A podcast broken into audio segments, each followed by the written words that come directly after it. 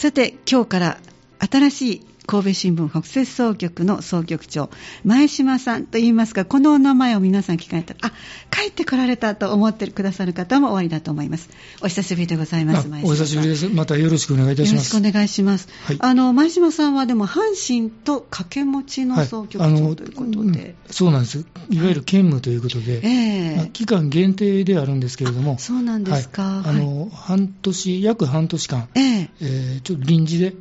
えー、兼務をさせていただくことになりました。はい、わかりました、はい、じゃあその半年間みっちりと、はい、ぜひご紹介いただきたいと思います。よろしくお願いします。よろしくお願いします。久々の三段になりますか？そうですね。どんな感じですか？いかがでしょう ?5 年前ですかね？えっ、ー、と、2013年から5年ですんで、まあ約5年、そうですね、今から考えますと5年半ぐらい前ですか？はい。になりますね。ええー、まあ、サンダフラワータウンの駅をね、降りた時に、一瞬、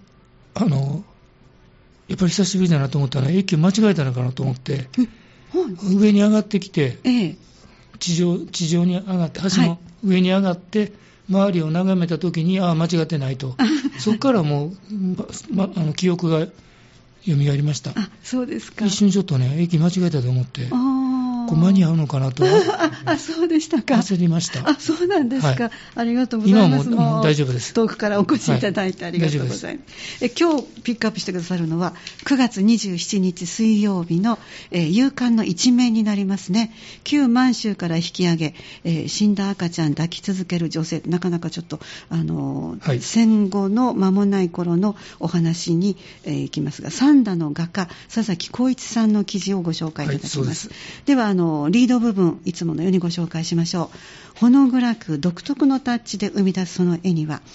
えー、不思議な引力がある。幼い頃に旧満州からの引き上げを経験した三田市の画家佐々木浩一さん82歳。ハルビンへの教習戦後の過酷な旅路忘れがたい原体験を作品に投影するようになったのは60歳を過ぎてからだったという小中由里記者の、えー、記事をご紹介いただきます、はい、では記事の概要をお願いいたします、はい。えー、まずですね、この画家の佐々木さんは、はい。えーま、簡単にどんな方かと言いますと、はい、1941年、ハルビンに生まれました。でこの方39年頃にお父さんが移住されて縫製工場を経営していました、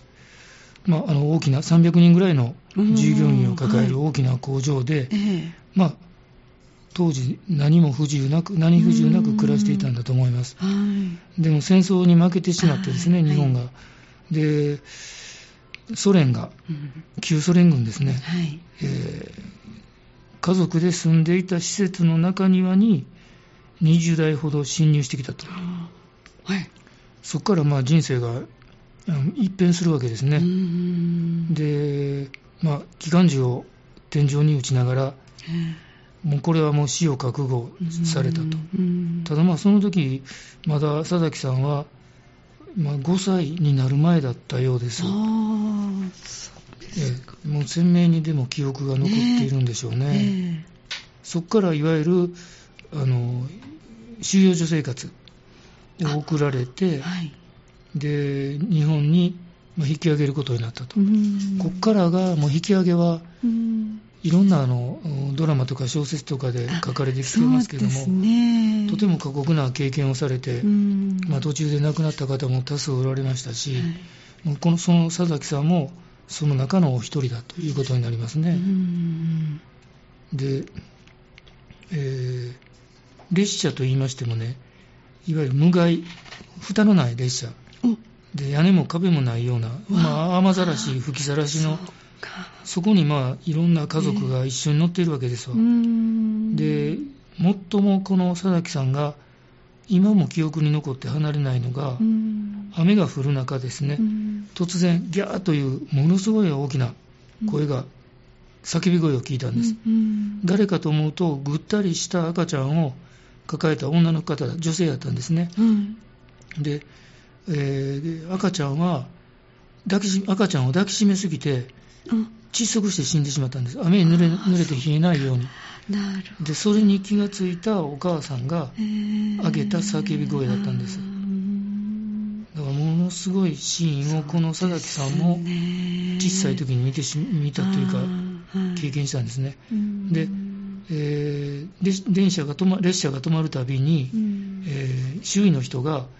この赤ちゃんも亡くなってるから、うん、えー、埋めてあげようと、うん、弔ってあげようということで声かけたんですけど、うん、この女性お母さんは夫に会うまでこのままでええんですと言って赤ちゃんを離さなかったと。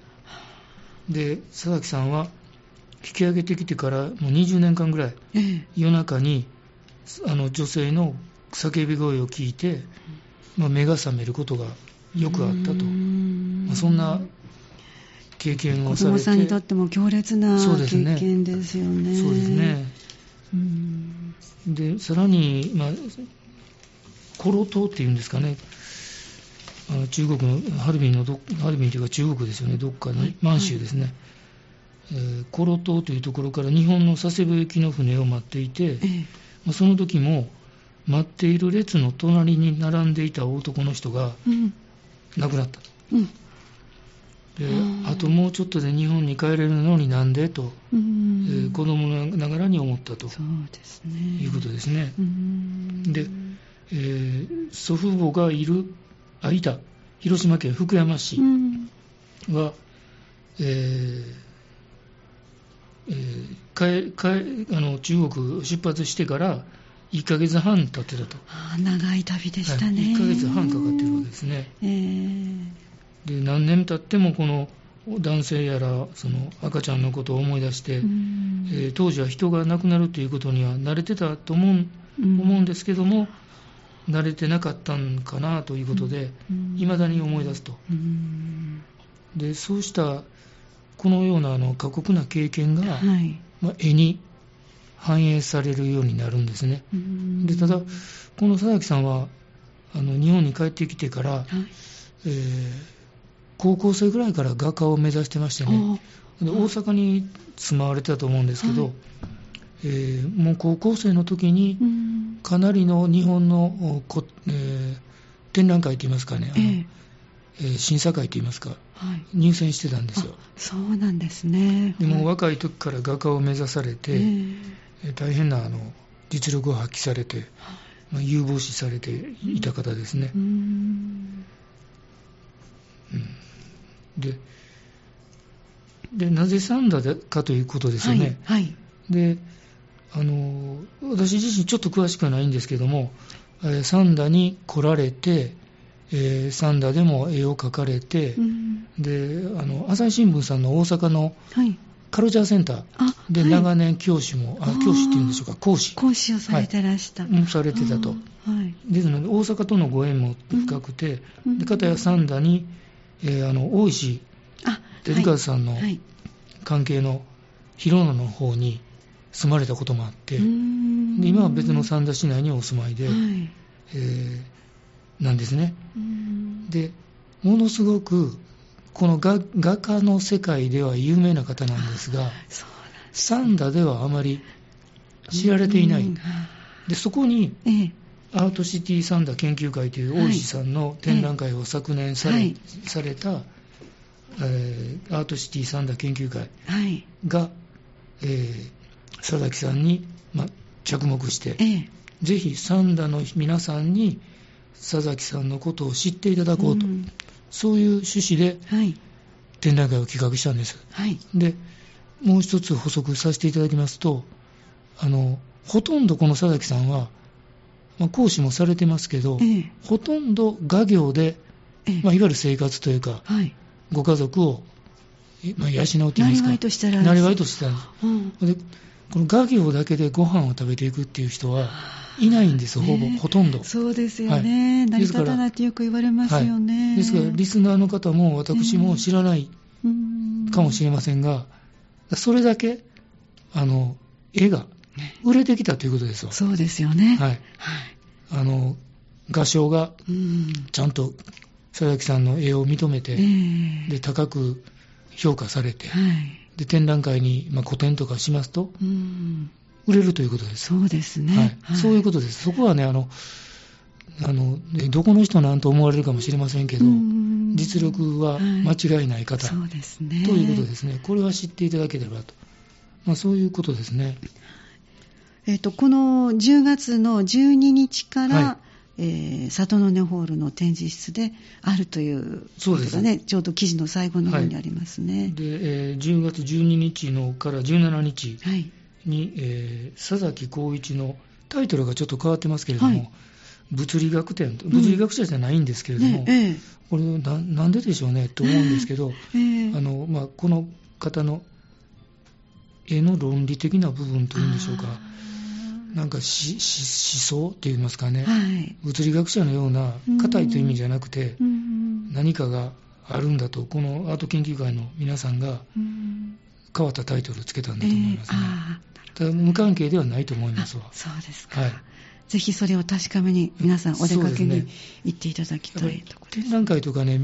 私もね、絵は好きで、割とよく見に行く方なんです。そうなんですか。はい、やっぱりね、自ら足を運んで、ええ、はいとにかく、えー、会場に入ると、何かね、一つか二つは